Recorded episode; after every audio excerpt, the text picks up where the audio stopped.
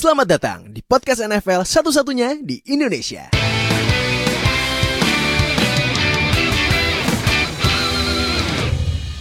Baik, sama gue Fadil, host kalian di Zero Knowledge Podcast. Selamat datang di Week 10 Review. Nah, gimana nih tim jagoan kalian? Apakah menang seperti tim gue, tim Fadil Ohio, sama tim Noah? Atau kalah terus kayak timnya Oka? Nah, jadi gak pakai lama, kita langsung mulai aja review Week 10. Tapi sebelumnya gue mau kasih tahu beberapa breaking news. Yang pertama ini, offensive line-nya Packers, left tackle-nya yang mungkin salah satu left tackle terbaik, a.k.a. bodyguard-nya Aaron Rodgers, David Bakhtiari dapat extend kontrak 4 tahun $105.5 juta, yang berarti dia jadi OL termahal di NFL. Wah, yang kedua ini Drew Brees yang kemarin saat lawan 49ers dia cedera beberapa tulang rusuk ya, ribs ya. Iya, ribs-nya. Dan katanya paru-parunya juga memar loh. Aduh, ngeri banget. Itu kemungkinan out 2-3 minggu. Berarti Saints saatnya believe in, gimana sih? Jarinya gini ya? Jadi begini in the W, Jameis Winston. Nah, yeah. Jadi yaudah, kita gak pakai lama, langsung aja mulai review di Week 10. Yang ini ya, yang gak ditayangin sama Mola TV. Yang pertama, nah ini Texans lawan Browns, yang menang Browns 10-7. Kakak, aduh. Gara-gara angin itu, angin. Aduh. Alasan. Oh, angin, alasannya angin. Iya. Emang sih match-nya anginnya kencang banget sih, cuman Iya. Nah, ini Browns skor menang paling kecil sejak Week 8 2012. Nah, terus WFT lawan Lions, yang menang Lions 30-27. Ini menangnya di detik-detik terakhir, field goal-nya kickernya Lions, Matt Prater, dari jarak 59 yards. Ini kalau gue nonton, penyebab field goal-nya ini karena Chase Young bikin roughing the passer. Ya, sayang sekali ya. Chase Young tidak sabar ngesek ya. Masih muda. Aturannya juga, iya, aturannya juga nggak jelas juga sih sekarang. Iya sih, roughing the passer tuh emang nggak jelas. Udahlah, bodo amat lah kok gue dah. Nah, next ini Jaguars lawan Packers, yang menang Packers 24-20. Tapi ini Packers kemarin sempat kewalahan juga ya. Kemarin Jaguars sempat bikin punt return touchdown tapi bisa nahan. Packers start 7-2 dalam 2 musim beruntun. Nah, keren. Next, Steelers and Bengals 36-10. Nah, ini Steelers menang 10 game beruntun lawan Bengals ya. Ini mah kalau Bengals next. Ini satu game, nah ini kita jadiin bonus game karena ini yang endingnya, wah gila sih ini. Mungkin nanti kita ada debat-debat dikit kali ya. Nah, next, Raiders on Broncos, rivalry AFC West, yang menang Raiders 37-12. Raiders menang 5 game di kandang beruntun lawan Broncos. Terus timnya Nuha ngalahin divisi rivalnya nih, Seahawks di NFC West 23-16, berarti ini 1-0 ya berarti ya, lawan Seahawks 1-0. Ah, berarti ini juga Rams menang 5 dalam 6 game terakhir lawan Seahawks. Wow, berarti ini Russell Wilson ini kryptonite-nya di NFC West Rams ya? Iya, itu Lekas Cook itu kemarin masaknya tumpah itu. Oh iya, masaknya tumpah. Dan Seattle akhirnya skornya iya. Seattle pun akhirnya skornya jadi di bawah 20 untuk pertama kalinya ya. Pertama kalinya. Wah, iya nih, fakta menarik juga nih. Next, ini Saints lawan 49ers. Yang menang Saints 27-13, yang tadi kita bilang Drew Brees sempat cedera di match ini, terus diganti sama Jameis Winston.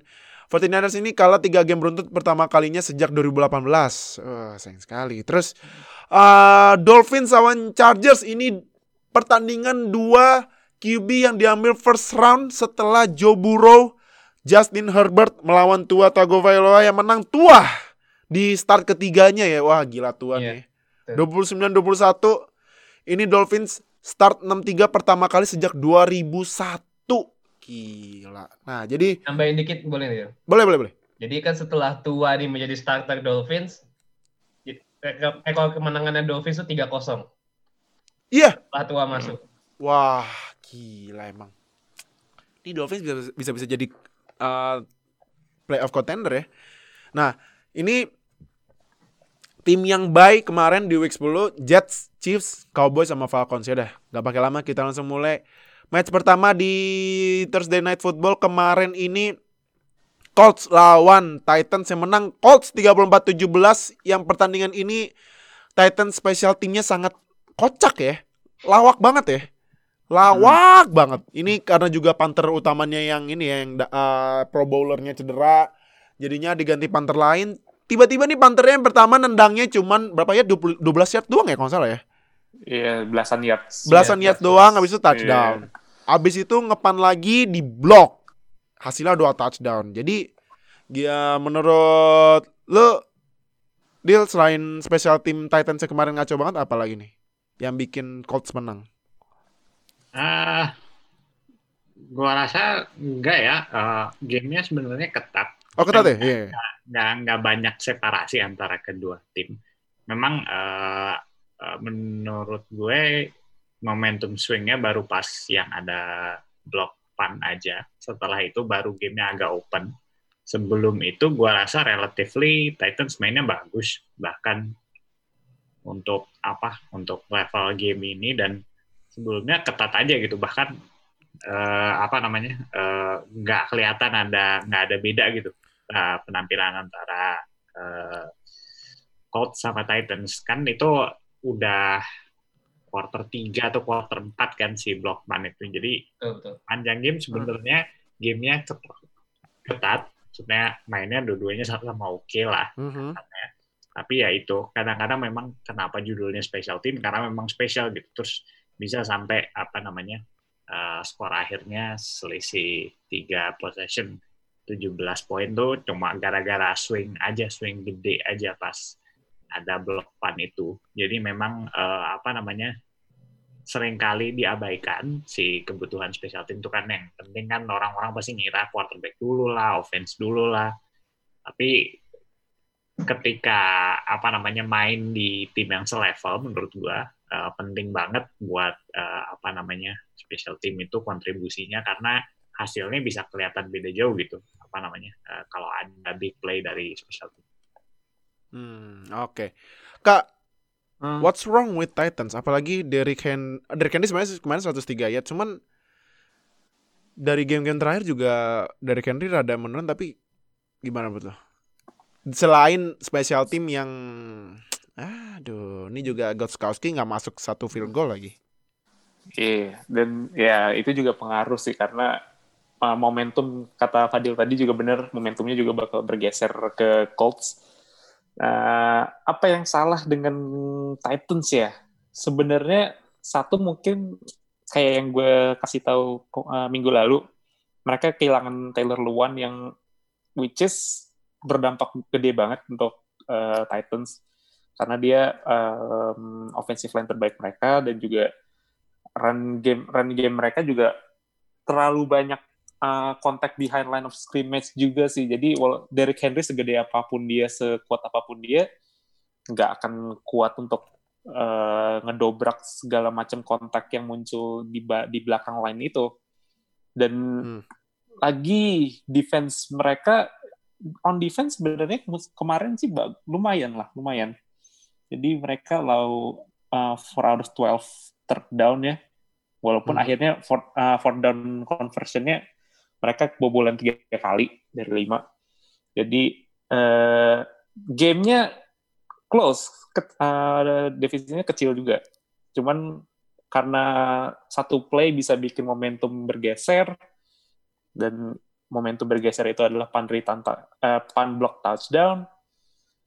Itu yang bisa bikin sebuah match jadi bergeser itu. Jadi bergeser momentum ke tim yang bisa menang. Dan satu lagi, untuk Colts, kenapa juga mereka bisa jalan offense-nya itu, karena juga mereka running game-nya juga jalan. Walaupun mereka sebenarnya tipe running game mereka adalah mereka riding the hot hands. Mereka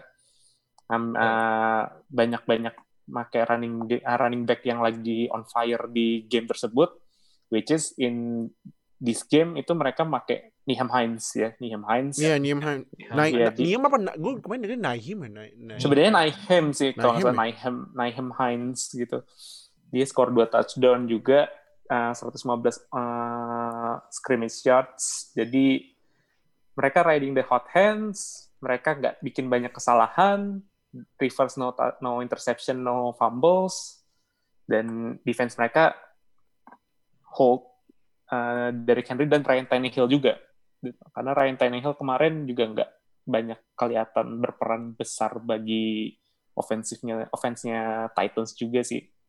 Jadi it's the reason why they lost the game. Oke. Nah, Michael Pittman kemarin ini dia mungkin best player di game kemarin ya. Michael Pittman ini 101 receiving yards, gimana menurut lo? Jadi Michael Pittman ini kan dia kan baru balik lagi dari cedera. Jadi itu game lawan Titans ini adalah game ketiga ya dia setelah injury. Nah, kenapa dia bisa bermain bagus? Nggak bisa bermain bagus. Jadi dia bermain bagus dengan mencetak 7 reception dan 101 yard. Itu juga terbantu karena reverse-nya. Jadi reverse nih di match kali ini dia bisa dibilang almost perfect ya. Mainnya lumayan bagus lah. Jadi dia bisa dapat start cukup gede apalagi ketika yang after catch-nya yang Michael Pittman yang dia tangkap terus lari ke corner sebelah kanan tuh, yang jadi dia dapat yang after catch yang cukup besar ya. Nah itu yang bikin kenapa dia bisa dapat 101 yards itu sih. Dan juga kan ada satu catch yang itu salah satu key play-nya Colts juga itu ketika itu jadi ya overall Michael Pittman memuaskan lah. Tapi untuk satunya lagi untuk yang di draft untuk running back mereka Jonathan Taylor. Ini sebenarnya dia bermain menjadi secondary role karena snapnya benar-benar kebagi ya. Snapnya sama Nyheim Hines itu kebagi. Kalau compare dari 38 dari Nyheim Hines sama 17 kali snap di Jonathan Taylor, jadi yang benar-benar kebagi. Makanya loadnya Jonathan Taylor untuk kemarin lawan Titans tuh tidak terlalu banyak dapat bola. Walaupun sebenarnya Jonathan Taylor ini bikin 2 fourth down conversion ya. Dan maksudnya kan fourth down conversion memang menjadi key factor kenapa Colts itu bisa membuat separasi lumayan jauh sama Titans sekarang gitu. Dan untuk defense nih, Julian Blackmon kemarin bikin 1 tackle for loss ini yang buat Derrick Henry nggak bisa maju. Itu keren banget sih. Tackle for loss. Jadi ya benar-benar faktor Derrick Henry kenapa salah satunya bisa menurun di match ini karena itu 1 tackle for loss memang cuma sekali tapi gua rasa itu sangat berpengaruh pada running game-nya Titans ya. Apalagi yang di ujung itu mungkin bukan rookie ya, tapi ya itu sudah cukup memberikan alasan kenapa Derrick Henry tidak bermain sebagus biasanya. Oke. Terus ini kalau menurut gimana Julian Blackmon nih kemarin? Kayaknya mainnya Julian Blackmon sempat jadi masuk top 10 juga ya di list rookie ya? Iya, sempat. Julian Blackmon-nya Colts yang gantiin Malik Hooker yang cedera out for season di safety. Iya, benar-benar.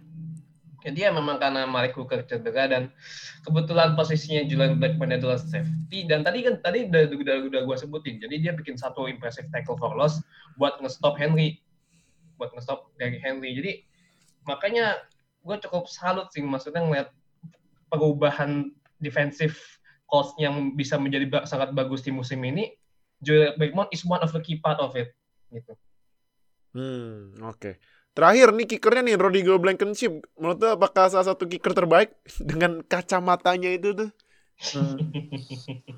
Respect the specs katanya tuh. Kalau mau dibandingin sama rookie kicker yang udah di draft ya, nasibnya memang yang paling mujur, yang paling bagus sih ya Rodrigo Blankenship ini. Sam Sloman di Rams di draft, sekarang udah di cut. Jadi memang benar sih kata Fadil Ohio tadi. Ketika sebuah match itu lagi benar-benar mentok, special team itu bisa menjadi pembeda. Dan makanya Rodrigo Blankenship ini bisa gue katakan is a pure game changer kalau di kicker untuk rookie sekarang sih ya. Akurasinya bagus soalnya. Oke. Nah, ini faktanya Colts lawan Titans ini Colts 28 kali menang, 9 kali kalah lawan Titans di regular season sejak 1998. Wow, ternyata Colts lumayan mendominasi Titans ya. Karena next. Ada Peyton, Oh iya, karena Peyton berjuga ya. Sama Luck juga ya kan, karena ada Andrew Luck juga pas itu. Iya, Andrew Luck. Nah, next week ini Colts lawan Packers. Wah, ini seru ini. Lumayan sih menurut gue. Colts lawan Packers. Jadi buat tuh semua yang aduh, yang bilang Fadil Ohio tobat masukin Colts. Mikir lagi deh. Aduh, iya mikir lagi deh. Aduh. Mungkin Fadil Ohio mau ngasih penjelasan gitu kenapa bisa kasih sedikit klarifikasi. Nah, tuh Dil, boleh Dil. Silakan Dil. Iya. Enggak klarifikasi ya, tapi kan biasanya gue buat power ranking tuh ngambil value dari EPA ya. EPA itu kan semacam metrik apa namanya ngukur berapa besar impact dari masing-masing side of the ball gitu ya, baik offense maupun defense. Kalau ditarik emang di minggu-minggu awal tuh nggak ada lawannya si apa namanya si Colts itu untuk soal production dari defense-nya emang juara banget gitu. Cuma ya kita lihat lah beberapa minggu terakhir ini kalau raw value-nya memang masih nggak ada lawannya. Tapi as season goes on ya kita perlu membandingkan juga sebenarnya seberapa besar production itu dibandingkan dengan biasanya lawannya lawan siapa gitu kan itu lumayan penting dalam mengukur apa namanya production gitu karena di awal-awal musim Colts dapatnya lawannya yang memble gitu offense-nya jadi kelihatannya agak inflated gitu production-nya itu kenapa di 2-3 minggu terakhir Colts nggak masuk ke power ranking gue mencoba membuat metrik yang agak bebas dari kebergantungan lawan. Kemarin ada yang mention di Twitter soal penggunaan apa difference ya antara biasanya lawannya skor berapa sama mereka week itu skor berapa. Tapi memang datanya baru available belakangan ini karena baru valid setelah datanya lumayan banyak. Jadi ya kita lihat aja ke depannya kayak gimana performa Colts. Bagus, jelas bagus. Cuma kita nggak tahu apa sebagus itu atau itu inflated sama lawannya di awal musim yang emang jelek-jelek. Oke. Nah, kalau Titans lawan Ravens, lumayan nih. Kalau misalnya Titans gak bisa stop Lamar yang kemarin kalah lawan Patriots yang nanti bintang tamunya kita bakal datengin nih dari sekte Patriots. Nah, ini bahaya nih Titans bisa-bisa nggak masuk playoff karena nih seeding playoffnya di AFC lumayan ketat nih. Nah, jadi kita lihat next week. Nah, pertandingan selanjutnya ini Buccaneers lawan Panthers 46-23 dan ini Skorigami. Akhirnya warga Skorigami bisa merayakan Skorigami karena ini skor terunik ke 1060 sepanjang sejarah NFL. Nah, yes. Wah, gila, gue sebagai warga Skorigami juga sangat menangigami juga sih. Jadi, ini gimana nih menurut lo, Dil? Yang bikin beda banget nih dari kemarin lawan Saints yang benar-benar dibantai total sama sekarang lawan Panthers bisa menang lagi bikin skor lebih dari 30 poin dan kemarin juga Ronald Jones bikin 98 yards rushing touchdown kan. Nah, gimana menurut lo? Menurut gua kualitas defense-nya beda ya antara Saints sama Panthers. Menurut gua Panthers masuk musim ini ada unsur coba-cobanya. Apa yang dipakai defensively oleh Panthers menurut gua kita nggak tahu ya apa itu proven atau enggak. Sering banget lihat kayak Panthers cuma ngeras 3 dan ngedrop 8 dan itu berkali-kali atau kadang-kadang ada 3 safety di tengah lapangan gitu. Emang metodenya Panthers ini relatively new dan kita nggak tahu apa itu bisa survive di level NFL. Ini merupakan defense yang lumayan umum di level college, tapi kita nggak tahu apa ini bisa jadi something gitu di level NFL. Itu satu gue rasa karena masih baru juga di bawahnya baru tahun ini doang. Kita nggak bisa tahu itu kan predominantly zone ya. Kalau Brady ngelawan zone mah ya gampang lah. Tinggal carve it up aja gitu kan. Terutama karena memang dia punya weapon yang banyak banget sebenarnya. Kalau dari minggu sebelumnya pas lawan Saints, gua rasa ada isu soal play calling ya. Kayak apa yang mereka mau lakukan di dalam game itu ya bisa dipertanyakan lah.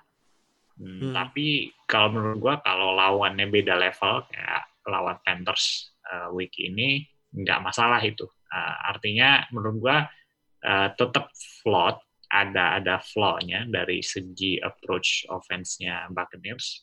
Cuma kalau level talent-nya jauh banget, gue rasa nggak jadi masalah.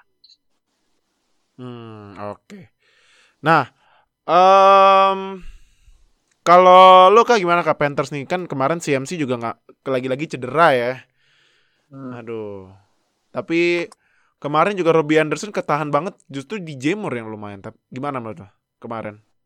What's wrong with Panthers? Sebenarnya kalau gue sorry gue potong. Gue merhatiin itu Panthers itu benar-benar kayak jatuh banget pas ini ya, pas Teddy Bridgewater yang keseknya lumayan jauh tuh. Oh, iya. Nah, kalau menurut gimana? Itu juga. Secara match sih juga sebenarnya dekat sih. Ya nggak ketat dibandingkan dengan skor yang ditampilkan di box-nya.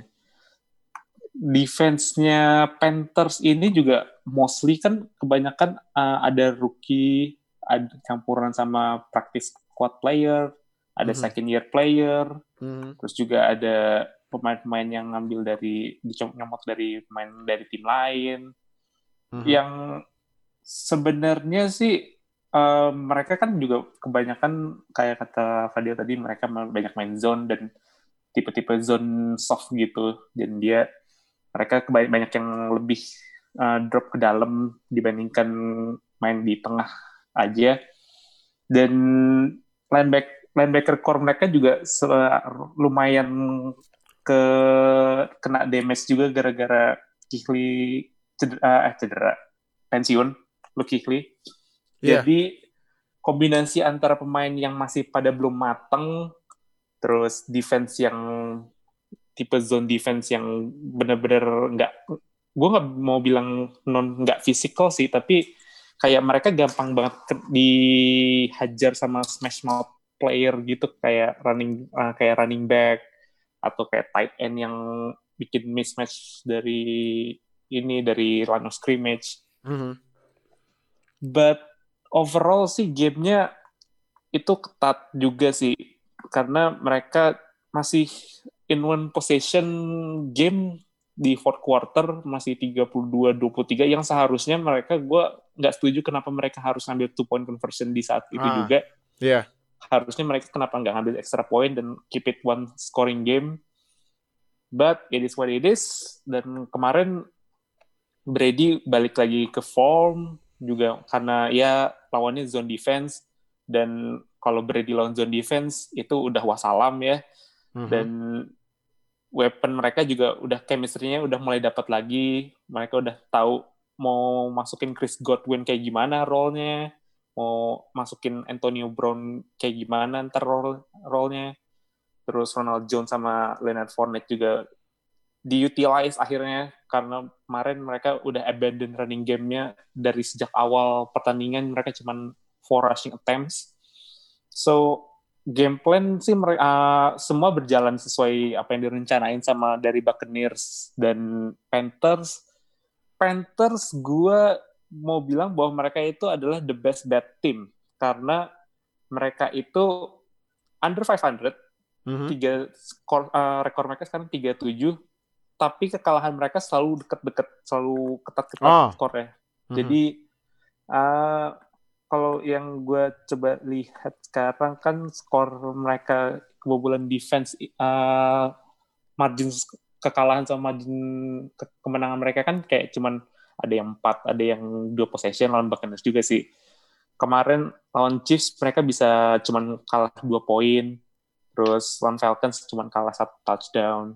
So, mereka tim muda sih. Ini tim muda dengan QB yang bukan tipe elit kayak Mahomes, Rodgers, atau Wilson, tapi ini tim muda yang potensinya ada sih, potensinya ada, personelnya ada, weapon juga ada, defense yang mungkin perlu mereka lebih invest lagi musim depan, kalau misalkan mereka udah masuk off-season.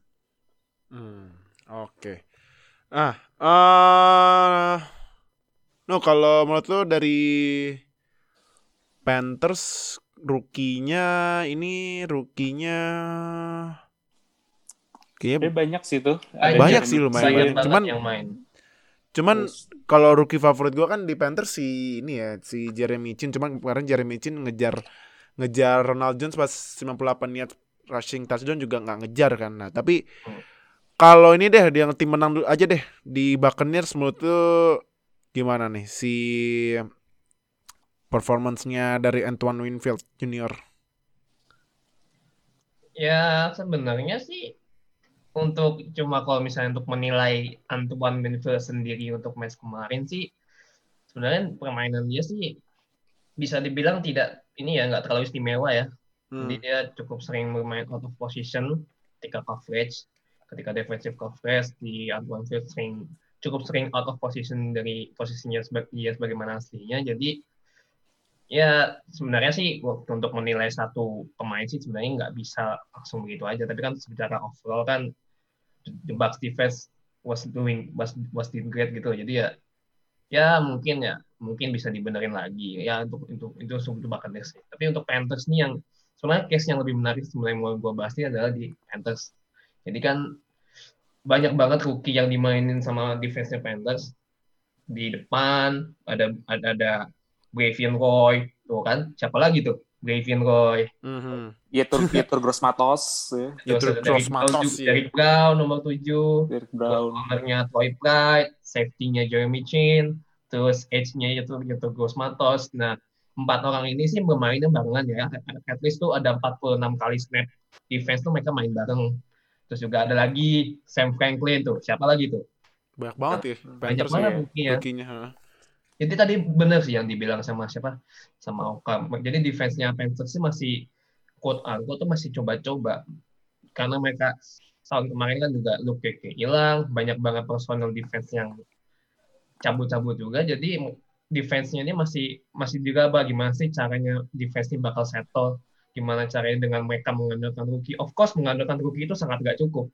Butuh namanya pemain, bukan butuh namanya, udah pasti butuh pemain-pemain yang berpengalaman. Tadi yang dibilang skema college yang bermain zone seperti itu nggak akan kuat kalau bermain di NFL. Apalagi lawannya sekarang Tom Brady yang mastermind zone coverage, apalagi Tom Brady punya weapon yang sangat-sangat eksplosif banget lah. Mike Evans nggak perlu sebutin lagi sebenarnya, tapi kalau mau sebut lagi ya Mike Evans, Chris Godwin, Rob Gronkowski, Antonio Brown, lu ngelawan mereka pakai zone coverage college ya wassalam. Itu sih ngomong Antonio Brown tiba-tiba congek kuping lo langsung merasa ada yang terganggu gitu ya. Iya langsung tiba-tiba gatel congek kuping lo. Ada gemeteran gue.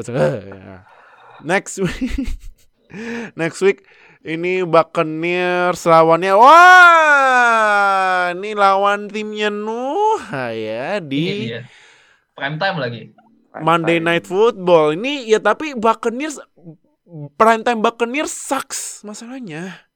Jadi gue bahkan milih Rams gitu. Tapi nah, bisa jadi break loh karena nanti kan kita akan bahas Vikings lawan Bears ya. Nah itu kekalahannya kalau Monday Night Football kan sucks kan. Nah dia juga sekarang 1. Nah itu nanti ya. Nah kalau Panthers next week lawan Lions mungkin bisa bounce back kali ya, kalau misalnya nggak bikin salah-salah lagi. Ini katanya Teddy Bridgewater juga katanya cedera, tapi kemungkinan besar bisa main nih lawan Lions. Nah sama faktanya ini kemarin Ronald Jones yang bikin 98 yard rushing touchdown itu terjauh dalam sejarah Buccaneers. Nah, jadi itu match Buccaneers on Panthers next. Aduh, ini gue mau bahas sebenarnya gimana ya? Eagles lawan Giants. Menang Giants. Gue bingung nih. Siapa sih yang mau menang NFC East? Ampun dah. Yang mau lolos playoff siapa? Sih? Jadi gimana dia menurut tuh Giants nih? Ya Daniel Jones yang kemarin ini ya bikin rushing touchdown juga mungkin buat nge-redeem yang kemarin dia kesandung pas lawan Eagles juga kan. Nah. Iya kan? Ini terakhir 1-1 lagi sekarang. Iya juga ya. Iya makanya. Berarti redeem. Nah, gimana deh menurut tuh kalau dari Giants kemarin? Yang gue lihat sih mainnya bagus aja ya. Maksudnya, bagus. Yang gue lihat malah ada berapa ya? 3 atau 4 lemparan deep gitu yang goal aja gitu, dan lemparnya bagus-bagus si Daniel Jones. Menurut gue itu yang ngebuat perbedaan sih. Mereka punya explosive play dari passing game. Daniel Jones emang bisa lari gitu. Jangan terpaku stereotype, you know, white guys kan. Emang ngebut ya. Jangan dilihat orang kulit putih larinya pasti lambat quarterback. I think he's one of the better running quarterbacks gitu. Dia sama Josh Allen itu bisa lah disaingin sama sama Josh Allen ya. Gocekannya nggak sampai selamar ya, tapi mereka both bisa lari gitu. Build-nya kan mirip sama Cam Newton gitu kan. Gitu. Jadi tinggi terus bisa lari gitu. Jadi gua rasa memang Daniel Jones is a legit guy that can run. Terus gue lebih salut sama ini sih, sama passing game-nya dia. Menurut gue itu ada beberapa shot yang dia take dan lemparannya bagus-bagus.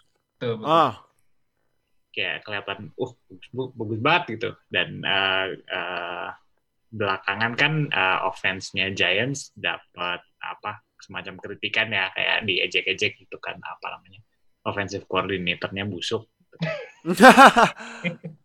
Tapi credit to them actually they have designed some nice things gitu. Menurut gua tim yang bagus tuh adalah tim yang bisa tahu gitu kapan harus ngelempar bola deep and take calculated risk, dan menurut gua itu dilakukan oleh Giants kemarin. 3 kali rasanya. Nah, Kak, gimana Kak? Eagles, ngapa sih? Gue pun juga masih nyoba nyari kenapa Carson Wentz menurun banget juga sih. Karena kenapa turnover-nya bisa senaik itu? Karena pas 2-3 tahun pertama itu dia bukan tipe quarterback yang bikin banyak kesalahan loh. Jadi turnover-nya nggak sebanyak sekarang. Dan ya kayak tim beberapa hal yang kita omongin tentang Eagles dalam minggu-minggu sebelumnya, ya online mereka emang rusak juga sih karena cedera. Iya. Dan defense mereka sebenarnya nggak terlalu jelek kalau gue lihat sih, karena mereka tetap stick to what they have. Mereka masih punya pass rusher yang bagus-bagus, masih ada Thatcher Cox, Brandon Graham, Derek Barnett juga. Jadi on defense, especially in the pass rush, sebenarnya personelnya hampir sama dengan musim lalu dan musim-musim sebelumnya. Penalties Eagles bermasalah juga di game ini. Mereka sampai 11 kali penalti. 11 kali banyak banget ya. Jadi itu costly banget buat mereka. Jadi ada beberapa penaltis mereka di third down yang bikin mereka harus mundur 5-10 yard. Sampai di pertandingan ini mereka nggak bisa convert satupun dari third down. Iya, 0% loh, gila. 0 dari 9 dan juga fourth down conversion mereka juga ya 1 and 3. Oke lah ya, oke gitu.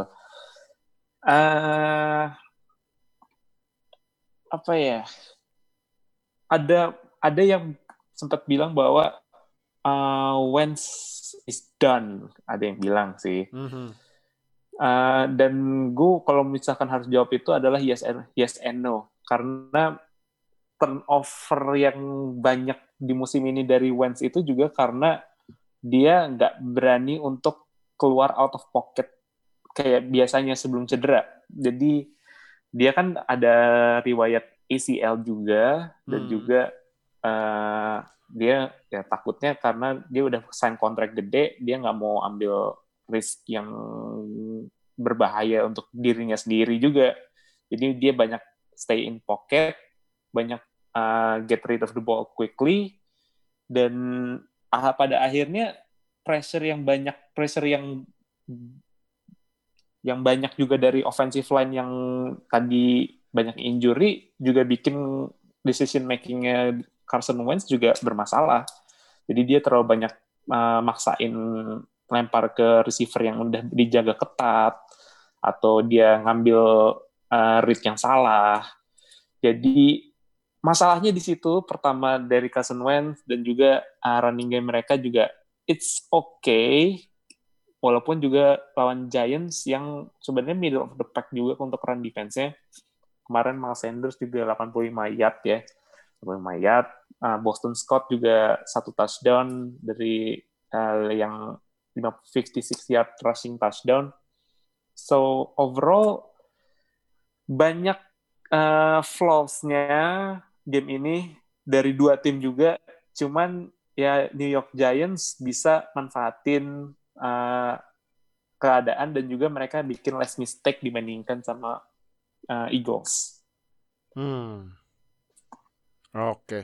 Nah, ini kan kalau rookie Jalen Reagor ya, ini kan kemarin Reagor itu 4 kali nangkep 47 yards-nya. Nah, ini kan kalau dari kemarin kan Eagles pasti taunya Travis Fulgham kan yang lagi meledak banget, tapi Reagor kemarin nangkap 4 kali, menurut lo apakah Wentz sudah mulai ganti ke Reagor buat lempar bolanya? Well, sebenarnya gini, Jalen Reagor dengan keberadaan Jalen Reagor di offense-nya Eagles tentu akan menambah opsi Carson Wentz untuk receiver siapa yang bakal dia targetin. Tapi dia kan cuma nangkep 4 kali dan receiving yard 47 kali. It wasn't a pretty performance for the Eagles passing offense gitu. Jadi emang sebenarnya dengan keberadaannya Jalen Reagor tentu akan menambah variatif. Tapi kan kalau memang misalnya cuma mengandalkan 2 receiver aja, Travis Fulgham sama Jalen Reagor, it's not enough gitu. Masalahnya tight end lu cedera semua, Zach sama Zalad Gordon, dan offensive line-nya Carson Wentz itu berantakan yang memproteksinya. Koreksi dikit loh, yang kalau Dallas Goedert kemarin main sih. Oh, main ya? Main. Oke. Richard Rodgers yang cedera. Iya, kemarin. Oh. Jadi ya, maksudnya dengan opsi tidak mengerti. Dengan opsi minimal dari receiver-nya Carson Wentz itu ya susah sih sebenarnya, apalagi kan tadi disebutin sama Oka juga terlalu sering Carson Wentz membuat turnover, either dia keluar pocket kena sack. Ya sebenarnya the key problem is Carson Wentz. Kenapa dia bisa menurun itu? We never know gitu. Itu kunci permasalahan sebenarnya di Carson Wentz sendiri. Oke. Nah, itu review dari Eagles lawan Giants next week. Kenapa ya ditayangin ya nih match ya? Divisi. Ih. Tapi jangan marahin. Ini udah week 10 dan NFC East semua timnya total win-nya sama dengan week saat ini. Jadi ya udahlah. Ampun dah. Pusing gue liat NFC East. Nah, next week ini Giants bye ya, Giants. Iya, Giants bye. Kalau Eagles lawannya Browns. Nah, ini kalau ini Fadil ayo. Gimana nih dia? Prediksi kecil-kecil aja, dikit-dikit aja. Apakah akan ada kejutan gitu atau gimana? Enggak tahu, Tahu ya. Tegang ya. Tapi ya Miles Garrett mah ya bisa lah kayaknya ya. Bisa sih. Nah, ini faktanya juga Eagles lawan Giants ini, Eagles tuh di ini aja gue lihat nih ya. Eagles tuh faktanya cuma simpel aja. Eagles dengan rekor 3-5-1 peringkat pertama di NFC East. Udah. Gak ada lagi fakta yang lain. Udah itu aja. Selesai yang, udah. Yang di playoff contention tuh yang lain tuh kalahnya cuma 3 ya. Kalah 3, 2, 1. Ini Eagles menang 3. Heran gue. Dah, next dah. Kalau NFC East dah, next. Nah, ini dia. Ini mungkin play of the season ya. Saat Kyler Murray di detik-detik terakhir snap, lari ke kiri, hampir kena sack, lempar bola, Hail Mary ke mantan pemainnya Oka, langsung touchdown Cardinals. Gila, dijagain 3 pemain defender Bills yang mungkin face of the Bills-nya kali ya. Jordan Poyer, Micah Hyde, Tre'Davious White, dan DeAndre Hopkins bisa nangkep bola. Touchdown Cardinals. Wah. Deal, sebentar Deal, motong dikit Deal. Kenapa? Kayaknya air matanya mulai keluar gitu. itu Oka pas lihat ini ya, pas lihat receiving touchdown-nya DeAndre Hopkins, itu dia langsung ke ini ya, ke taman bunga. Cari bunga, udah kelopak-kelopak aja. Kapan Nuk balik dong? Enggak mau tetap ini move on. Nuk balik dong. Tapi ujungnya Nuk balik dong dia deh. Enggak bisa move on dia. Wah, tapi kalau ini dari lo selain catch gila itu, tapi nanti pas akhir-akhir gue mau bikin sebuah debat nih. Tapi dari lo gimana performance Cardinals? Apakah dengan performa kayak gini mereka layak buat menang NFC West karena Cardinals lagi mimpin NFC West? Ini Cole Beasley 109. Wah gila, Cole Beasley sama Stefon Diggs. Cole Beasley 11 kali nangkep, Diggs 10 kali nangkep loh. Gimana Pak? Menurut gue nggak tahu ya. Kalau menurut gue as a team mainnya biasa aja. Cardinals despite menang banyak, kalau menurut gue mainnya belum bagus karena mereka punya problem di red zone execution, dan menurut gue itu indikasi tim yang offense-nya belum jalan. Mereka tuh banyak banget sebenarnya bergantung sama Kyler Murray gitu. Di play terakhir juga itu kan sebenarnya Murray itu harusnya kena sack gitu kalau nyaris sedikit lagi. Kalau Kyler itu udah sack, udah beres gamenya gitu, dan beberapa kali juga di play lain juga banyak yang kayak gitu. Online-nya jelek banget. Terus kemudian banyak lah mereka di bail sama pemain-pemainnya yang memang jago-jago gitu. I don't know whether it's sustainable or not gitu. Jadi gua nggak tahu apa itu bisa dipertahankan dalam jangka panjang apa. Dan credit to them ya, maksudnya mereka punya pemain yang bagus, bisa dikumpulin gitu, dan itu kerja front office-nya yang bagus menurut gua. Yes, more than anything sih gua rasa sebenarnya mereka underwhelming ya, underperforming lah gue rasa. Terutama dari coaching staff-nya, gue nggak ngelihat game plan yang concise sebenarnya. Cuma ya itu tadi, balik lagi talent-nya beneran bagus gitu, baik di offense maupun di defense. Di defense-nya menurut gue udah mulai ada identitasnya ya. Mereka suka nipu-nipu orang pakai blitz nggak jelas gitu. Terus ya gitulah, gue rasa offense-nya nggak sebagus yang digembar-gemborkan orang, but it has actual outcome gitu, poinnya ada. Oke. Nah ini kalau nonton ini Oka saking nggak kuatnya melihat mantannya bikin catch touchdown, dia sampai off kamera loh. Aduh, Kak. Ini dia lagi nangis nih udah. Tadi gue dengar gitu.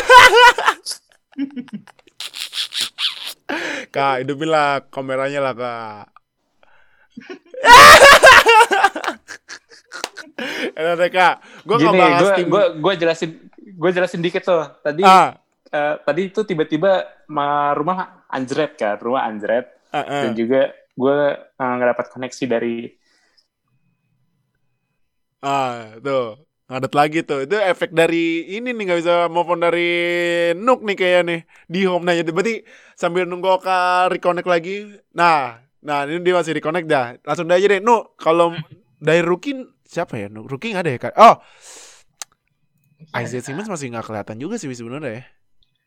Walaupun gak kelihatan, cuman Isaiah Simmons ini udah mulai membuat impact lah, start to make impact. Dia mulai. 1 tackle for loss lagi kemarin. Iya, dan bagian 1 tackle for loss. Cuman memang dia role-nya tuh masih limited ya. Masih secara play dia bermain 28 snap doang. Emang tapi dia bikin blitz, 6 blitz dan berbagai kan. Gua agak sedikit menyengitkan alis ya dengan play-nya defense-nya Cardinals. Ini kenapa ininya segaris terus duanya langsung narik ke belakang gitu, itu ini play apaan nih? Kan ada beberapa play dari Cardinals yang seperti itu, jadi semua tuh linebacker sama depan itu semuanya lurus, semua segaris gitu, dan dua tuh tiba-tiba lari ke belakang itu, ini apa? Gue sempat mikir ini tuh play apa? Tapi ya somehow it's effective gitu, itu effective buat ya untuk stop passing play-nya dari beberapa play dari Bills, itu efektif. Cuman memang kalau menilai dari Isaiah Simmons memang belum terlalu kasih impact. Cuman it starts to mulai kasih impact kepada defense-nya si Cardinals. Dan juga kan kalau misalnya kita ke Bills, Zach Moss sama Davis nih lumayan bagus. Moss-nya itu dapat 7 carry untuk 19 yard, terus juga ya defense-nya juga oke lah. AJ Penasnya memang ya belum terlalu ngasih impact yang banyak. Wajar lah. He's still a rookie. He still have a time to improve. Gitu. Oke. Kak. Apa? Tuh, disebut nama mantan langsung deh. Koneksi internetnya langsung ngadet. Yaudah deh, Bills gimana Bills? Bills gimana nih? Loh, nggak apa-apa. Mau ngomongin Hopkins juga boleh. Iya. Tapi kalau menurut gimana Bills? Ini Josh Allen juga bikin 2 interception loh. Cuman dia kedua receiver-nya lumayan juga kemarin mainnya. Tapi gimana menurut lo?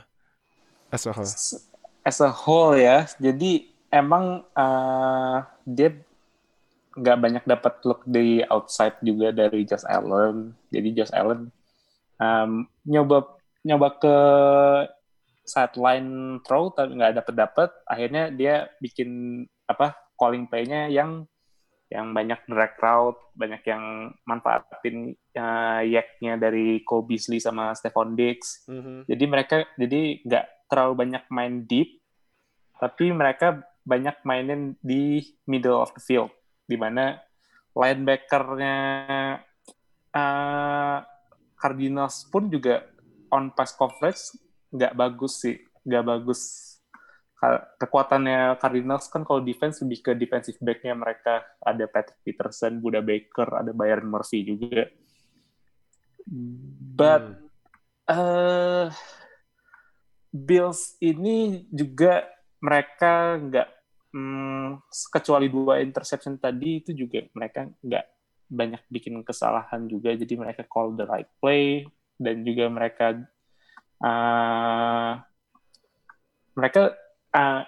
punya quarterback yang lebih develop dibandingkan quarterback dari Cardinals. Ya, karena Josh Allen untuk sekarang is a better passer dari Kyler Murray.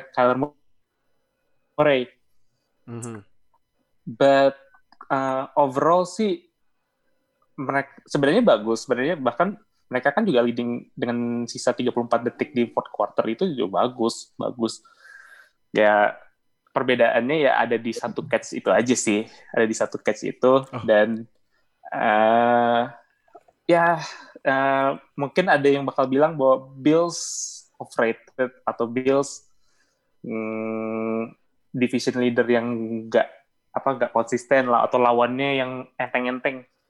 Ya nggak ada salahnya punya lawan enteng lah, dan juga rekor mereka juga mereka masih leading division juga, so mereka itu good team, tapi mereka bisa ke-expose sama tim-tim yang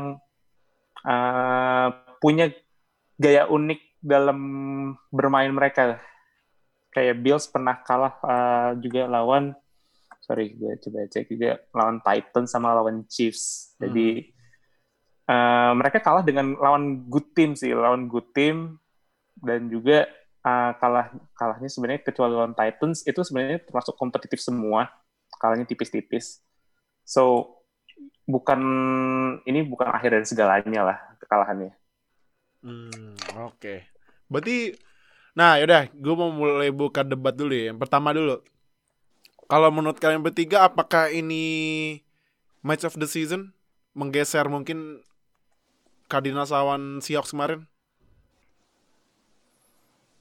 Langsung jawab aja. Gue masih pegang Cardinals Seahawks sih. Cardinals Seahawks ya? Dibandingkan sekarang.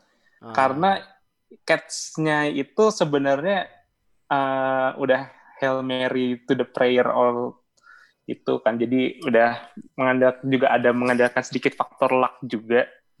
Dan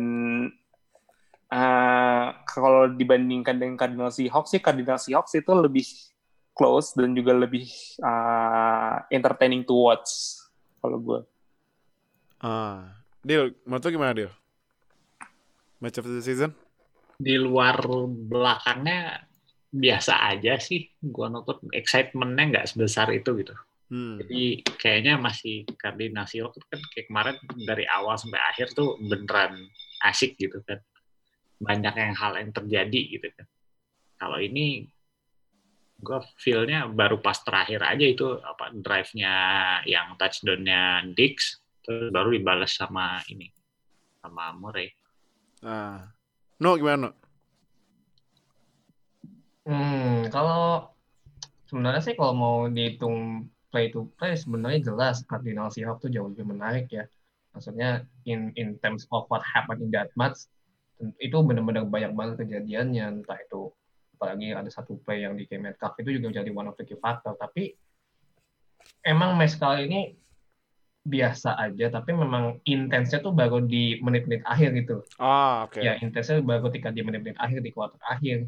Di Stefon Diggs terus juga Kyler Murray yang lari ke kiri, yang sudah kita tahu lah. Itu sebenarnya quote-unquote asal lempar aja sih itu. Asal lempar, semoga ada yang nangkep.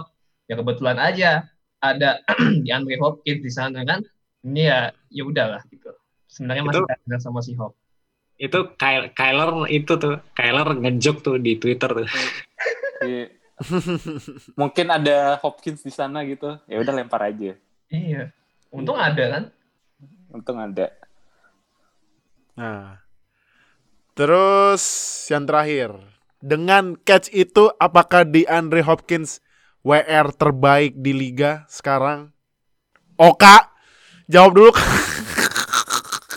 Memang dari 2018 masih di Texans, udah ada Watson yang full season. Ya iyalah, wide receiver terbaik. Mungkin saingannya 2019 kan ada Michael Thomas. Musim ini ada Davante Adams, terus siapa lagi? Ada sebelumnya pernah ada Tyreek Hill atau misalkan Antonio Brown, Julio Jones, kayak gitu-gitu. But overall sih, kalau konsistensi, karena mungkin sebelum ada Watson, Hopkins nggak begitu kelihatan karena ya quarterback-nya kita jelek-jelek. Dari 2014 sampai 2016, kita rolling quarterback room-nya itu selalu ganti-ganti antara Brian Hoyer, terus pernah juga Ryan Mallett, pernah kita eksperimen sama Osweiler, pernah juga sama Mr. Savage tuh, Tom Savage. Itu adalah masa kegelapannya Texans, walaupun kita sebenarnya masuk playoff di situ. Iya, pas sama Savage ya? Iya, sama Osweiler kita masuk playoff. Iya, Osweiler juga ya. Ngalahin Raiders lagi. Kalahnya sama Patriots waktu itu. So, Hopkins sebenarnya udah termasuk yang bisa dikatakan elit itu udah dari 2015. Dari 2015, tapi orang nggak banyak ngomongin tentang dia karena dia nggak punya quarterback yang jelas. Oke. Nah, Deal, best wide receiver of the league? Atau masih ya kayaknya Davante Adams ya. Oh, kayaknya Julio Jones deh gitu. Gimana menurut? Season ini either him or Davante ya. So far. Mm-hmm. Tergantung stylistically apa yang lu prioritasin di WR aja sih. Kalau menurut gua karena gua memberi nilai agak besar soal artistik, ya gua sih put Davante Adams slightly above him lah. Davante Adams sedikit di atas DeAndre Hopkins ya? Ya karena lebih artistik kalau lihat gaya mainnya gitu. Rotrangin juga gitu ya? Ya belok-beloknya lebih indah lah, lebih ninggalin orang gitu kan. Kan kalau Hop kan terkenal mainnya lebih fisik. Maksudnya dia separation nggak segitunya ya. Kayak di Hail Mary itu kan kelihatan nggak ada separation ya, orang dia dikelilingin sama orang. Tapi at the end of the day, he came down with the ball gitu. Kalau itu yang lu prioritasin buat WR, ya I guess there's no one better than him gitu. Untuk contested ball, dia he's not like the he doesn't jump that tall, he doesn't jump that high gitu kan. Dia bukan orang yang loncat paling tinggi, dia bukan yang badannya paling gede, he just gets it done. So kalau itu yang diprioritasin, I guess you know he has a claim to be the best wide out in the game. Okay, no, gimana? No? Hopkins, WR terbaik di liga sekarang? Kalau mengaca dari ini ya NFL top 100, DeAndre Hopkins sih cuma nomor 2, walaupun dia sebenarnya nomor 8 dari 100, cuma untuk urutan wide receiver dia kan nomor 2 di bawah, cuma slightly di bawahnya Michael Thomas. Tapi kalau mau lihat dari ability-nya DeAndre Hopkins, he's more to all-rounder wide receiver. He can do anything as wide receiver. Mau slot route bisa, deep route bisa, contested catch bisa, spektakuler catch bisa, walaupun nggak istimewa amat gitu loh. Jadi kalau misalnya dibandingin kayak Julio Jones yang punya benar-benar kelebihan di physicality, kalau Davante Adams di running route-nya dia yang lebih bagus, kalau misalnya Michael Thomas di slot receiver-nya dia, DeAndre Hopkins sebenarnya nggak terlalu bagus DeAndre. Jadi dia tuh balance. He can do anything but he not good at anything. Jadi balance maksud gue, dia tuh benar-benar kayak robot yang balance. Lu bisa mengandalkan dia di situasi apapun. Makanya kemarin dia bikin catch itu sebenarnya itu bukan salah satu ability-nya dia, but he can did that gitu loh. Jadi ya untuk musim ini gue rasa di NFL top 100 tahun depan dia yang akan nomor 1 di wide receiver. Oke. Nambahin lagi dia.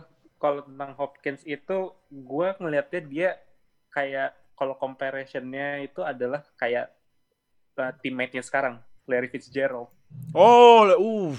Gila, karena Larry legend ya.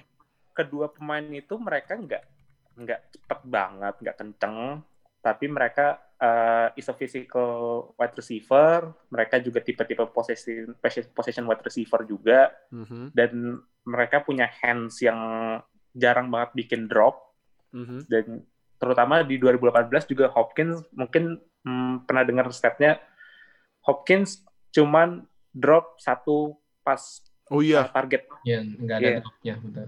Makanya dia jadi most valuable wide receiver di 2018 dan 2019 sama dengan Larry juga, dia dieksperimen untuk jadi slot receiver. Jadi dia banyak main di inside, dia banyak main di slot, dapat target dari situ. Akhirnya mungkin Houston juga ngelihatnya dia coba lagi mainnya lagi di outside aja lah. Yaudah. Walaupun sebenarnya di slot juga dia sama bagusnya. So comparison-nya ada di situ, dan makanya waktu dia di trade ke Cardinals, ya gue ya sebagai fans Texans ya kecewa juga. Cuman karena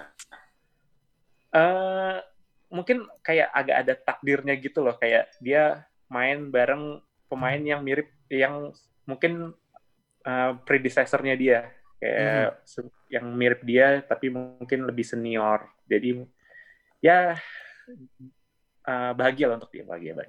Berarti memang tidak ditakdirkan untuk bersama ya? Iya. Nah, gimana kalau menurut kalian, apakah DeAndre Hopkins best receiver in the league? Langsung aja tulis di komen kalau nonton. Kalau misalnya yang dengar di Spotify langsung bahas aja di line up chat ya. Nah, next week Cardinals lawan si Hawks ya di Thursday Night Football. Wah, teman-teman Thursday Night Football seru ya. Buat NFC West nih.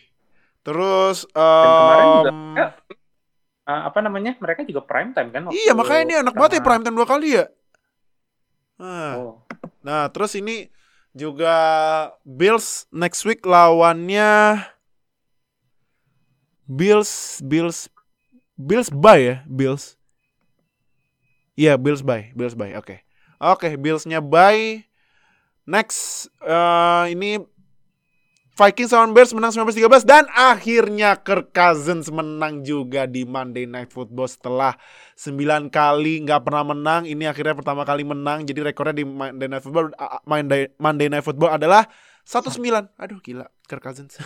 Balak banget ya di Monday Night Football. Nah, Dil, gimana Dil? Kalau dari lo Vikings performance as a whole.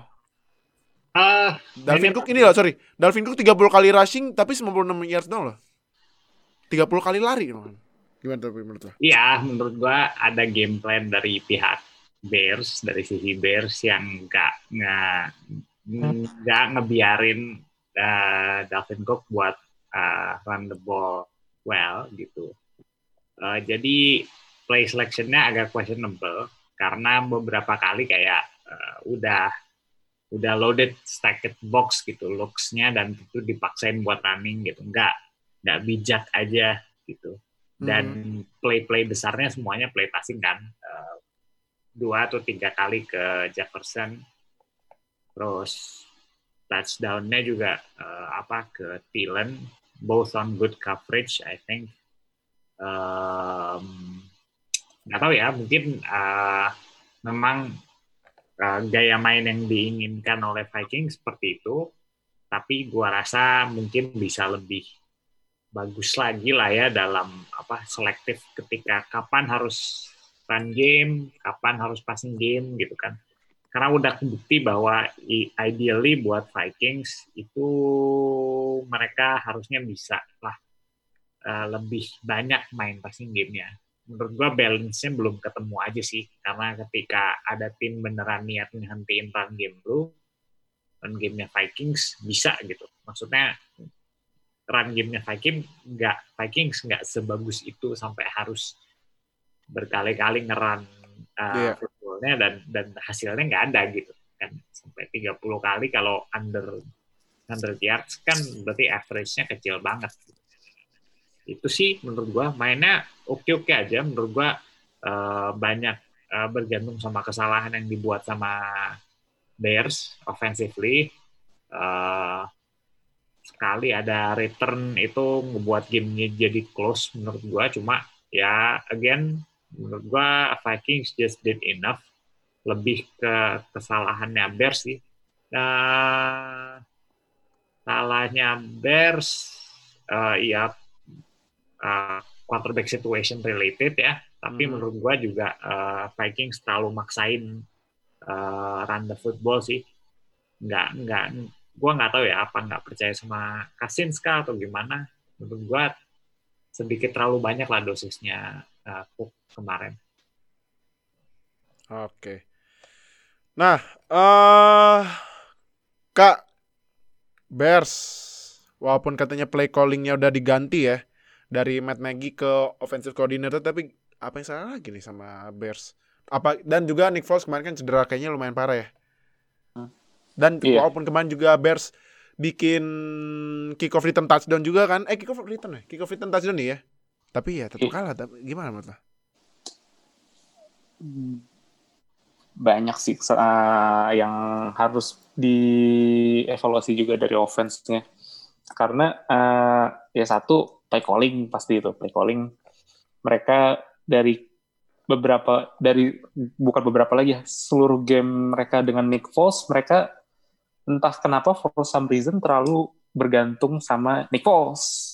Karena dia banyak banget passing attempts-nya. Jadi kayak mereka mungkin nggak merasa pede dengan running game mereka. Akhirnya mereka ya kasih aja ke Foles, suruh dia short pass. Dan kemarin juga banyak banget dia lempar ke wide receiver screen juga, yang pada akhirnya nggak berdampak apa-apa bagi drive-nya mereka. Dan 13 poin dari Chicago Bears itu kan semuanya dari special team ya, nggak ada dari offense. Jadi satu, mereka nggak pede dan nggak percaya dengan running game mereka. Kedua, decision making-nya Foles juga banyak yang flawed ya, banyak yang ada kesalahan, kayak misalkan yang fourth down terakhir mereka tuh, yang yang fourth down conversion mereka yang seharusnya dia Foles bisa punya waktu di pocket, cuman dia lebih milih lempar deep ke Anthony Miller, yang dia walaupun dia udah satu step dia dari defender Vikings, cuman masih di overthrow sama Foles. Jadi padahal dia sebenarnya bisa lempar ke Daryl Mooney, terus lebih itu juga bisa lempar ke tengah ke Allen Robinson, yang notabene mereka cuma dijaga satu pemain, yang mereka main to man, tapi nggak dilihat sama Foles. Jadi udah main lempar deep aja, nggak sabar. Dan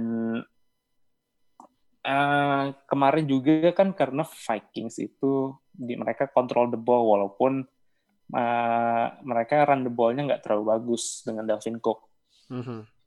Cuman ya Cousins mainnya juga overall not bad, kesalahannya nggak sebanyak biasanya. But kalau dilihat dari beberapa pertandingan belakangan sih, sebenarnya Cousins bisa lebih bagus dari itu. Jadi 2 touchdown-nya juga karena ya sebenarnya itu antara sedikit ada faktor luck-nya sedikit, karena defense-nya Bears juga udah jaganya juga udah sesuai yang harusnya mereka jaga. Cuman ya Adam Thielen juga akhirnya dapat touchdown 2 kali, itu juga bagus juga. Concern-nya di sini ya pasti Bears on offense banyak yang harus diperbaikin. Mungkin satu-satunya yang pemain yang bisa dikatakan ya bagus itu ya cuman Allen Robinson, maybe Anthony Miller yang tipe-tipenya lebih ke Swiss Army knife. Tapi quarterback mereka harus address itu di draft musim depan sih, di draft 2021. Oke. No, nah Jetas rookie terbaik musim ini? One and only Justin Jefferson. Jetas. I don't think we should explain more how great he is as a rookie. Tapi kita bahas sedikit aja lah ya. Dia bikin 135 yard, dan ini adalah game keempatnya dia dengan mencetak lebih dari 100 yard. Ya, 100. Jadi game keempat dia yang bikin 100 yard game. Ini ya di umur yang masih cukup muda, rookie ya. He is one of the strong candidate to be rookie of the year, offensive rookie of the year. Offensive rookie of the year. Ya, untuk dari kelas wide receiver. Jadi ya sebenarnya nggak perlu dibahas lagi, It's too good lah menurut gue. Tapi kalau misalnya mau dibandingin sama rookie yang lain, rookie-nya Vikings ini surprisingly good di match kali ini. Jadi ada Ezra Cleveland, itu offensive guard, terus juga cornerback-nya juga, ini juga di draft di first round juga, Jeff Gladney. Terus ada DJ Wonum sama Troy D. Gladney sih sebenarnya bermainnya biasa aja, nggak bagus-bagus amat. Cuman dia cukup stabil lah sebagai cornerback. Jadi statsnya sih memang nggak terlalu impresif ya, tapi ya overall he was good enough to be a starting cornerback gitu. Terus juga kalau dari sisi Bears, ini agak menarik sih. Banyak katanya sih Jalen Johnson itu bisa masuk kandidat untuk jadi ya, defensive rookie of the year. Tapi kalau dari match kemarin, dia struggle. Apalagi dia kan main to mainnya sama Justin Jefferson. Oh, dia kena burn ya. Main to mainnya sama Justin Jefferson, dia struggle banget lawan Justin. Apalagi dia nggak cuma Jefferson juga, dia juga harus mengcover Adam Thielen. Jadi dia conceding 5 reception dari untuk 98-nya, jadi dia jebol 5 reception 98-nya, 4 first down dia, jadi jelasnya jebol di situ. Emang sebenarnya dia bagus. Ya, tapi untuk match kali ini ya karena match up-nya sih ya lawan wide receiver yang bisa dibilang cukup elit juga di Adam Thielen dan juga strong rookie Justin Jefferson, ya mainnya ya mungkin lagi nggak bagus aja sih sebenarnya, but overall he did well, Jalen Johnson. Untuk secara overall, secara one season ya, kalau match ini sih ya memang nggak bagus aja. Oke. Nah,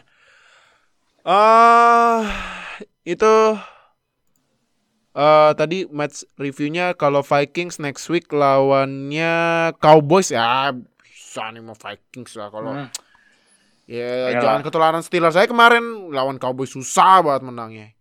Nah, nah ini satu lagi terakhir Bears lawannya Bears bye ya, entar. Bears bye ya. Oh iya, bye. Ya, Bears bye. Oke. Jadi itu review-reviewnya. Nah, kan tadi di awal gue udah bilang, gue bakal mendatangkan tamu yang lagi girang banget karena ngalahin si running back yang nyamar jadi QB. Jangan marah, fans ya. Jangan marah. RULJ. Jangan marah. Jadi yaudah, kalau gitu sambil kita tunggu tamunya datang, kita nonton dulu iklan satu ini ya. Ya, balik lagi abis iklan tadi karena di awal-awal gue udah bilang kita seperti biasa kedatangan tamu spesial, dan ini spesial karena ini tim ini upset alert hitungannya ini. Bisa mengalahkan tim yang banyak orang jagoin dan masuk top rated tapi dikalahin sama tim yang dulunya dynasty, sekarang emang masih dynasty. Nah, ini kita kedatangan perwakilan dari apa nih? Gue bilangnya perwakilan dari Zero Boss apa Sekte Petrus nih enaknya? Sekte aja. Oke. Ini kita kedatangan perwakilan dari Sekte Petrus nih, ada Andra nih yang udah join karena Patriots mengupset alert, mengalahkan Ravens 23-17 loh. Wah, ini gue nonton juga. Kenapa ini Ravens? Tapi ya alasannya jangan alasan hujan lah. Orang bolanya dari Kasimat masa masih dibilang licin-licin. Itu mah alasan warga sono itu. Nah, jadi gimana nih kalau menurut lu, Ndra, dari Patriots ini kalau lihat kan Cam Newton ya seperti biasa passingnya ya so-so ya kan, cuman bikin satu rushing touchdown, satu passing touchdown juga, cuman Damien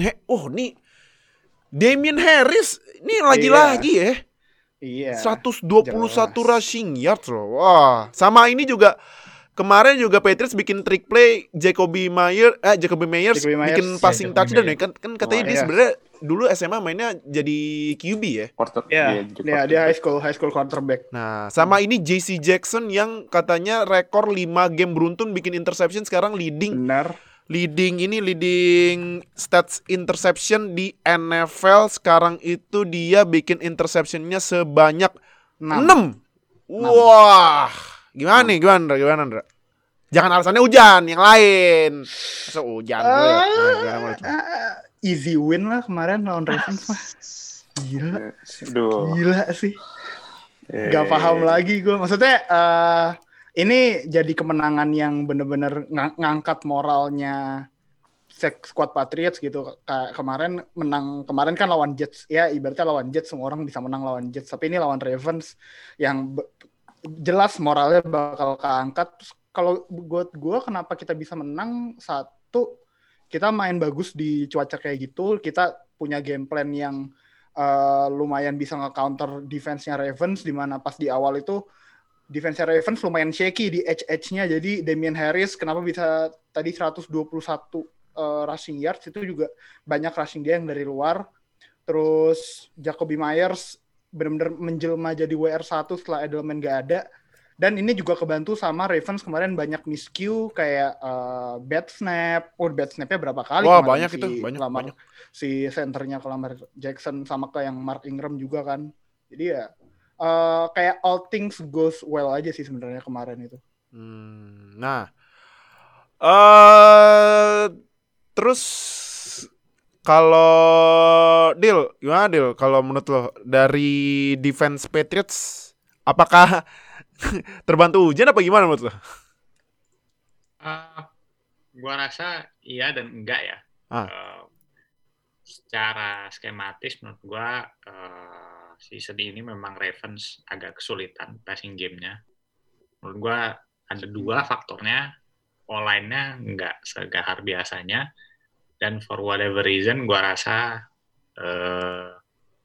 weapon-nya kurang ya, kelihatan kalau yang bisa diandalin cuma si Hollywood Brown doang, dan itu pun karena dia undersize sifatnya, dia kan WR1 tapi dia tipenya burner gitu kan, yang lari yang ngebut-ngebut gitu kan, dia agak susah untuk rute-rute isolasi normal gitu, kayak go di sideline segala macam kan, 2 kali itu gue inget. Ada deep ball di sideline yang satu dimatiin incomplete, yang satu terus kena INT. Ya itu sih gue rasa mereka nggak punya perimeter player yang bisa win consistently gitu. Ketika passing game mereka jalan, gue rasa either mereka nggak butuh hal-hal kayak gitu atau TE mereka lagi gacor, dan gue rasa nggak ada itu di game kemarin. Faktor weather is in play. Menurut gua susah memang ngelempar bola pas hujan gede banget itu kemarin. Ya, hujan gede. Tapi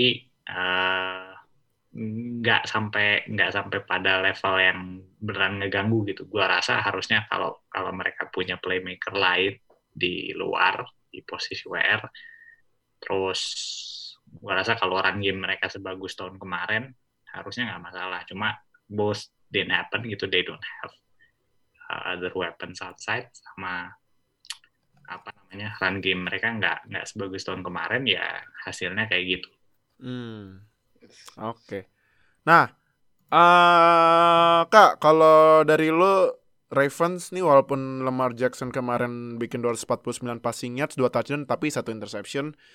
Willie Snead 64 receiving yards, 2 touchdown, tapi what's wrong? Selain hujan. Jangan hujan. Gue enggak mau alasan hujan. Weathergate. Iya. Weathergate. Sebenarnya mereka punya kesempatan untuk at least kalau nggak salah nyamain kedudukan atau balikin kedudukan di detik-detik akhir quarter 2 sebelum first half selesai. Itu yang Lamar kalau nggak salah udah third and mid and short, dan dia punya opsi untuk lempar antara ke Willie Snead atau dia bawa sendiri, tapi dia justru malah nge-force ball ke agak deep ke kalau nggak salah Devin Duvernay atau bukan Hollywood Brown sih, tapi antara Devin Duvernay atau satu lagi WR-nya.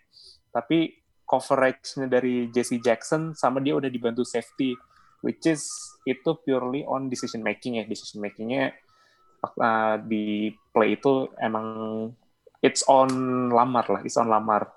Dan juga ada fourth down conversion yang Ravens nggak bisa manfaatin. Itu sih yang seharusnya musim lalu all season mereka bagus banget in terms of third or fourth down and short gitu.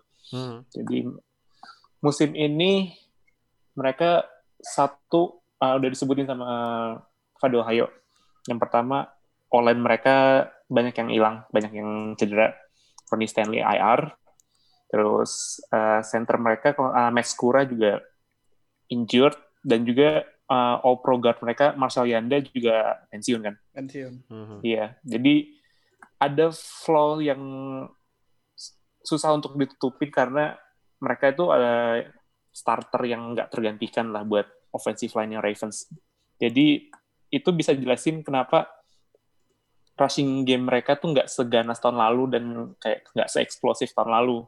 Tahun lalu kan Lamar bisa sampai 1,000 rushing yard lebih, Ingram juga double digit touchdown, terus ada Gus Edwards juga. Walaupun musim ini udah ada tambah J.K. Dobbins, tapi kalaupun online-nya juga nggak sebagus tahun lalu, juga nggak akan jalan. Mm-hmm. Jadi most of the time, kenapa rushing game mereka nggak sebagus musim lalu, mereka yang 14-2 itu, karena ada kekurangan di offensive line-nya itu. Mm. Ditambah ini ya, ditambah juga beberapa starter cedera kan, kayak kemarin yang baru extend kontrak si Ronnie Stanley ya, left tackle-nya. Jadi Calais Campbell juga cedera kemarin, makanya tadi kata Andra kan banyak run-nya Damien Harris yang melalui edge ya. Yeah. Jadi karena itu juga nggak ada pressure dari edge-nya mereka, dari defensive end sama dari outside linebacker yang bisa untuk stop run dari Damien Harris. Mm-hmm. Jadi salah satunya juga karena injury juga sih. Dan hujan pun juga berpengaruh sebenarnya, hujan berpengaruh. Berarti hujan ya, hujan masih ngaruh ya. Oke. Nah, hujan tuh pengaruh banget loh menurut gue. Iya, tapi kenapa? Ini sebenarnya bukan soal hujannya doang. Kayak kemarin Patriots tuh bener-bener bisa nge-eksekusi run game-nya dengan baik, dan passing game mereka tuh kemarin kalau ngelempar ke WR tuh cuma ke Jakobi Meyers. Wide receiver ya. Wide receiver yang dilempar kemarin cuma Jakobi Meyers, terus sama tight end-nya Ryan Izzo. Udah dua orang itu doang yang nangkep bola dari WR sama tight end. Oh, iya sih. Hujannya goib, Dil. Goib? Hah? Iya, selesai match langsung selesai ya?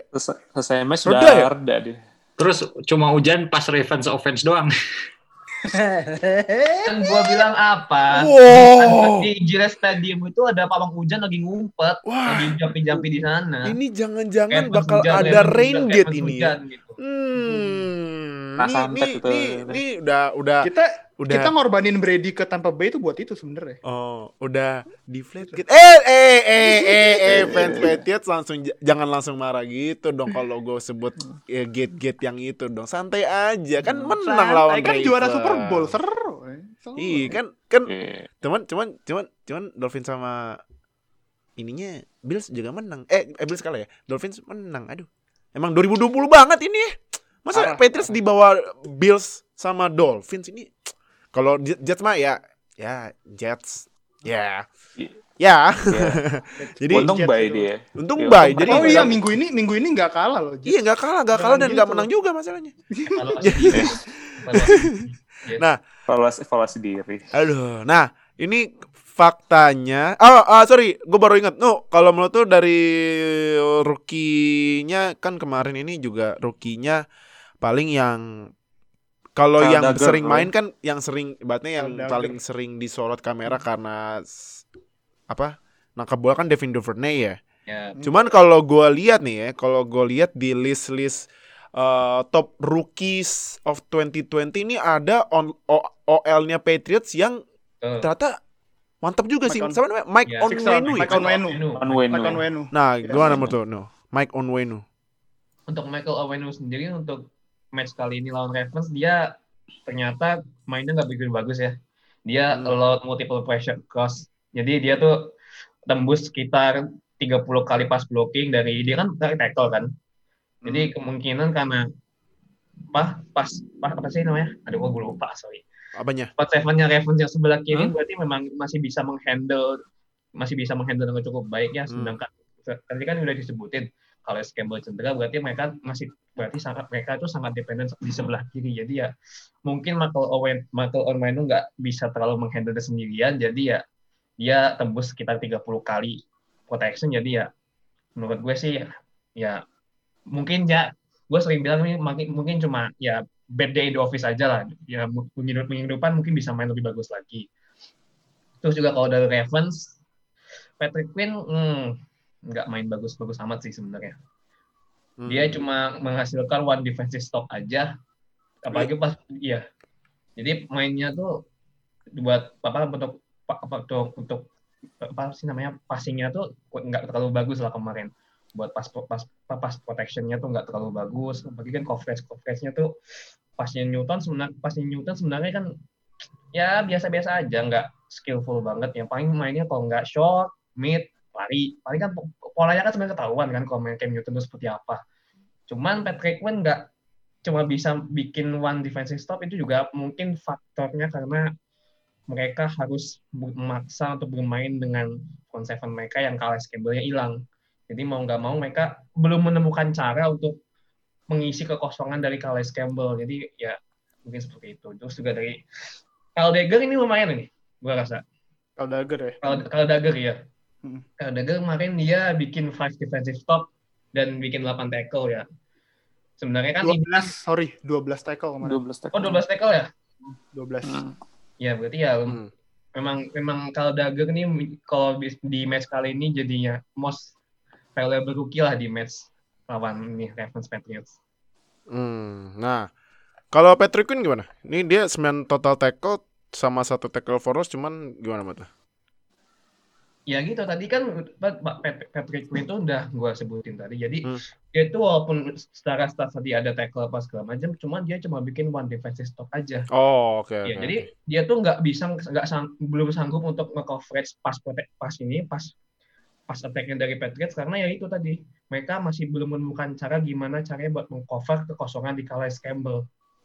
Jadi karena mereka nggak terlalu dependen juga sih. Masuknya Yannick Ngakoue kayaknya belum terlalu banyak berpengaruh ya. Coba nanti kalau misalnya bakal gua cek lagi secara advanced stat kalau misalnya Yannick Ngakoue udah mulai ada kontribusi di front seven-nya si Ravens, tapi ya gitu. Tadi udah gua bilang memang hilangnya Calais Campbell tuh berpengaruh besar. Jadi mereka passing defense-nya tuh masih belum terlalu bagus. Gue mau coba jawab yang kenapa nggak terlalu kelihatan belakangan ini, karena dia itu kan aslinya adalah 4-3 di defensive end ya. Jadi dia 3-4 ya berarti ya. Dan Ravens mereka main 3-4 dan dia ditempatin di outside linebacker, which is sebenarnya tugas mereka tuh hampir sama. Cuman 4-3 defensive end tuh tipenya lebih gede dan lebih agak sedikit lebih lamban dibandingkan 3-4 outside linebacker. Iya. Jadi mungkin ada sedikit kayak masa penyesuaian dari Ngakoue untuk ke skema yang belum pernah dia sentuh sebelumnya, karena dia di Vikings sama kemarin di Jaguar sama di Vikings itu dia juga mainnya 4-3 defensive end juga. Jadi masih ada masa adaptasi dan memang posisi aslinya sebenarnya bukan di 3-4 offensive outside linebacker. Jadi di situ mungkin kenapa dia agak struggle belakangan ini. Okay. Patrick Quinn kemarin yang ngejaga Burkhead pas TD-nya Jakobi Meyers itu. Betul, ya. Okay. Jadi kena di situ dia. Oke. Berarti kalau dari gue cuman kasih congrats buat Patriots karena makasih ya Patriots ya. Jadi lumayan gampang nih Steelers. Lumayan kan? Ravens langsung turun nih. Aduh, lega 3 game. Kali hitung ya ternyata ya. Itu. Gue kemarin tuh nyamar dulu jadi sekte Patriots. Demi itu aja udah. Kalau udah selesai udah. Kepentingan divisi ternyata ya. Kepentingan divisi. Iya. Saya nggak ada ruginya juga buat Patriots, jadi nggak apa-apa. Iya. Makanya pas ngalahin ya, wah makasih banget nih. Ada lega 3 game. Lumayan lah kalau misalnya tiba-tiba Steelers kalah 3 kali kan masih menang tie break nih 1-0. Ya semoga aja 2-0 sweep ya. Kalau 2-0 apalagi lega 4 game lumayan deh. Kan thank you ya. 16-0. Thank you ya Patriots. 16-0 kan? Apa? 16-0 kan? Iya. Gua kalahnya di ujung. Jawaban gua mungkin tapi tidak mungkin. Nah, ini faktanya ini Ravens pertama kalinya nge-score kurang dari 20 poin sejak 32 game. Wow, berarti Patriots berarti 16-32 berarti 2 musim ya? Iya. Full to season. Lumayan juga ya. Wow, padahal sempat ketemu Patriots juga tahun lalu. Iya, benar. Dan itu juga ya hasilnya ya Lamar lagi gila-gilaan ya karena enggak hujan. Nah, next week ini ini kalau gue liat next week-nya, lihat itu Ndra. Next week lawan timnya Oka Texans tuh lu abisin dah tuh tim. Enggak jelas. Ya, udah enggak punya first round draft pick. Terus nontonin mantannya bikin catch yang gila sih itu. Nangis itu, yeah. Aduh. Lindes, itu kalau misalnya Bill O'Brien punya Instagram, di tag semua itu kali ke Bill O'Brien. Oh iya, jelas pastinya. Aduh. Texas. Lo ngomong duluan deh, Kak, enggak apa-apa, Kak. Toh nanti yang ketawa terakhir kan gua. Jadi lo ngomong. Gue pun juga ngeliatnya gak akan tertawa juga sih. Udah kelihatan bakal dilindes sama Cam sama Damien Harris. Gue kongres aja buat lo, Ndra. Sama siapa deh. Gak mau nih, gue gak suka nih reverse jinx gini-gini. Gak suka nih gue. Lo kira Fadil dari kemarin gak reverse jinx tuh? Belum 30% menang ini. 30% menang Bengals. Iya, makanya ini kayak cukup lah. 75% menang Patriots. 75%. Enggak 100%. Oh iya. Nah, ini kalau Ravens next week lawannya Ravens Titans. Oh, ini ketemu Derrick Henry. Sebenarnya Derrick Henry juga lagi nurun sekarang Derrick Henry. Nah, ini Ravens Titans bisa decider buat ini juga, buat NFL playoff picture, karena sambil gua sudahi podcast week 10 review nih, gue bakal bacain playoff picture-nya di AFC pertama, ya you know lah, the only unbeaten team in NFL. Steelers 2 Chiefs 81, 3 Bills 73, seat 4 Colts tuh kan. Colts. Lu semua jangan bilang Fadil Ohio tobat atau ini deh. Ah, elah lu. Gue never doubt on Fadil Ohio dari awal. Never musim, ever doubt Fadil Ohio. Udah lu, aduh. Lu nonton semua match apa cuma nonton tim top aja? Sampai ngomong kayak gitu, aduh. Udah. Asik, ketawain aja ya. Kita mah ketawain aja. Sekarang udah gitu. Oh, coach udah mimpin AFC South dari kemarin kemana aja, bos. Aduh, bos. Ah. Nih seat 5 Raiders tahu sesuatu yang tidak kita tahu kayaknya. Iya. Makanya Fadil itu mengetahui yang kita tidak ketahui. Makanya udah, lu believe in Fadil aja dah. Udah. Makanya seat 5 nih, itu kan top 4-nya yang juara divisi. Nah, ini yang wildcard-nya Raiders 6-3 juga, Dolphins 6-3, Ravens. Oh, gila nih. Ravens 6-3, berarti ini di AFC tim 6-3 ini ada 1, 2, 3, 4, 5, 6. Wah, ini yang kelimanya Titans yang on the bubble-nya, yang ke-8, 6-3. Seat 9, Browns 6-3 juga. Wah, gila nih AFC. Gila. Lumayan berat ya, yes, buat mengejar 3 spot wildcard. Nah, Patriots berapa dia? Patriots di seat 10, Pak. Di rekor 45, beda 2 ini sama Browns ini. Bisa. Naik 1 dari seat 11 kemarin. Nah, karena ngalahin Ravens. Ravens nih karena kalah langsung jeblok ke seat 7. Gila. Makanya keras nih emang. Kalau NFC seat pertama Packers 72, seat kedua Saints 72. Seat ketiga Cardinals 63, seat keempat bisa nggak usah disebut enggak itu divisi. Masa menang cuma 3 kali? Apaan? Aduh. Si NFL protes semua itu sebenarnya. Gue harus ini dong. Tetap Eagles harus tapi fair. Gue baca rekornya kecil aja deh karena rekornya paling hancur 3-5-1. Dah. Next Buccaneers seat 5 73, seat 6 LA Rams 63, seat 7 Seahawks yang kalah kemarin lawan Rams aja langsung jeblok 2 seat loh. Ke seat 7 sekarang. Seahawks 6-3 tuh. Nah, ini kalau sedikit ya terakhir ya. Ini buat yang divisi yang bagian timur NFC tuh. Ampun, nah ini di bawahnya Eagles aja Giants di seat 13. Bawahnya Washington 15. Paling bawah Cowboys. This is our year. Our year sampai kapan? Aduh, gak kelar itu our year. Jadi udah, itu playoff picture-nya di week 10, mungkin week 11 bakal langsung berubah banyak kali kalau misalnya banyak hasil yang tidak diekspektasikan atau upset alert yang banyak-banyak kayak ini nih tadi Patriots lawan Ravens. Jadi thank you banget yang udah nonton di YouTube, thank you banget udah dengerin di Spotify, thank you banget Andra yang mewakili sekte Patriots ditunggu 11-5 season. Nah, apa? 11-5 season. Oh, let's go. Oh, 11-5 season. Yain aja dulu. Because why not gitu lah. Nih kita tunggu aja nih podcast terbaru Sekte Patriots nih. Gimana nih mereka reaksinya menang lawan Ravens nih. Kita tunggu aja nih. Aduh. Yoi, Jumat nanti. Nah, Jumat jangan lupa Jumat ya di Spotify dan YouTube kita. Dan thank you juga buat Fadil Hoyer yang udah join. Thank you banget Nuha udah join juga. Dan thank you juga Oka udah join. Jangan lupa yang di YouTube subscribe ke Konsek sambil subscribe. Biar kita upload dapat notifikasi langsung nonton. Biar update sama NFL di Indonesia. Yang di Spotify tetap keep up sama kita. Terus juga jangan lupa like, comment, share video ini. Dan jangan lupa itu di bawah Oka, Fadil Ohio sama Nuha udah ada sosial medianya nih. Semuanya langsung join aja. Gak usah pakai malu. Kalau lu mau nanya basic tentang NFL, tanya aja, gak usah malu gitu. Kita mah selalu open. Biar yang nonton NFL makin banyak di Indonesia. Jadi yaudah, thank you udah nonton. Jangan lupa next week di Week 11 Review. Tetap stay tune di NFL Fans Indonesia ya. Dadah. Terima kasih telah bergabung dengan Zero Knowledge Podcast.